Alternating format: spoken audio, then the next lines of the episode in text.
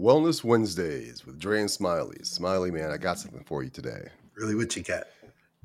So, I was reading an article in Forbes magazine. Uh, the title is U.S. Surgeon General cites loneliness as serious, serious mental health hazard in a new report. So, a couple talking points here I just wanted to bring up. One, as it relates to loneliness, the impact, the impact of loneliness in mental health. So, in this report, the Surgeon General highlights a serious impact of loneliness on mental health. It also suggests that loneliness can create the risk of depression, anxiety, and other mental health disorders. Um, what are your thoughts on that in terms of the impact of loneliness on mental health? I think it's it's profound because a lot of times in this era of social media, you don't get those interactions. So even though you may be doing things, you're still by yourself. If you're sitting there on your yeah. phones or you're on your laptop or your tablet, you're not making meaningful human connections. So therefore, that mm. loneliness is amplified because when you turn off the device, there you are with you and no one else.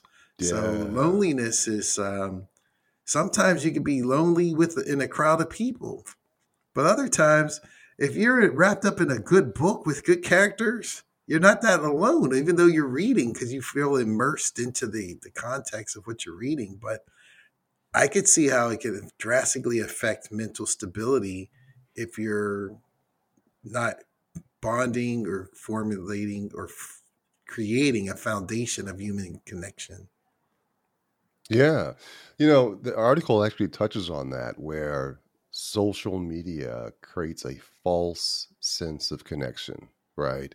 And so there's a level of connection that takes place through social media, but it doesn't replace that live physical connection that takes place and that we truthfully all need, right?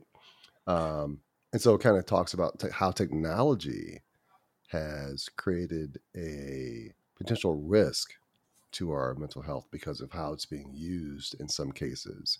And again, social media is what you just mentioned. Also, in terms of the uh, loneliness in healthcare, um, the article also touches on that. So I'll, I'll just read something that I jotted down here.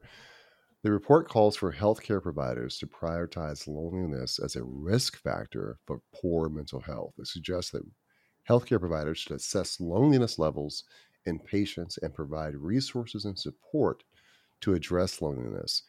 From from what you've read and seen in, in, in, the news, that sort of thing, what are your thoughts on how healthcare providers might miss this factor as they're treating patients?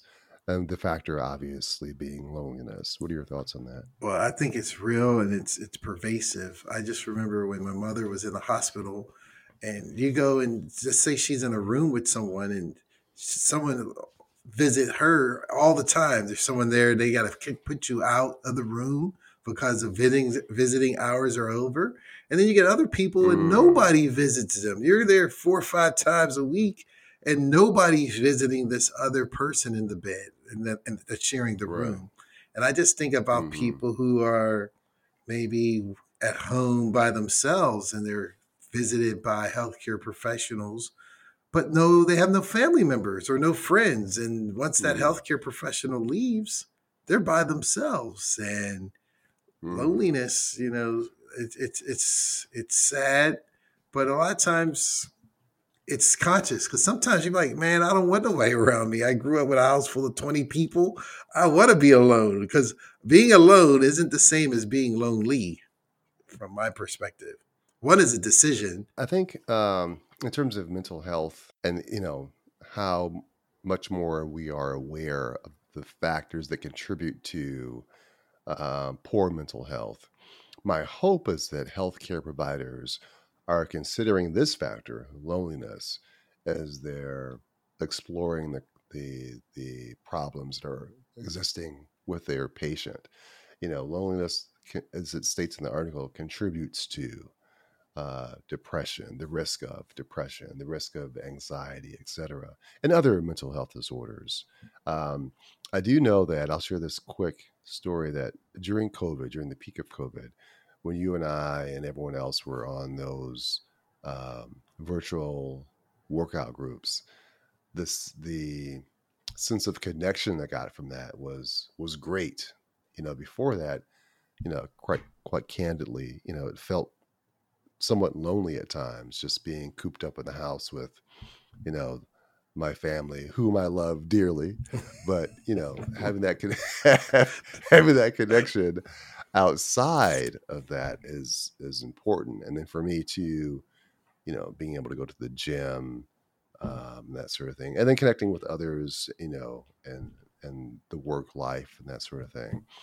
So it's, it's important. I guess the key takeaway is, you know, as we move through our weekend going forward, you know, consider the importance of having a connection. Um, you don't always have to be engaged fully when you're connecting with others, but just you know that that real life connection with people as you as you have opportunities to can help better manage your mental health. Hope everyone has a great day, and we'll catch you guys on the next one.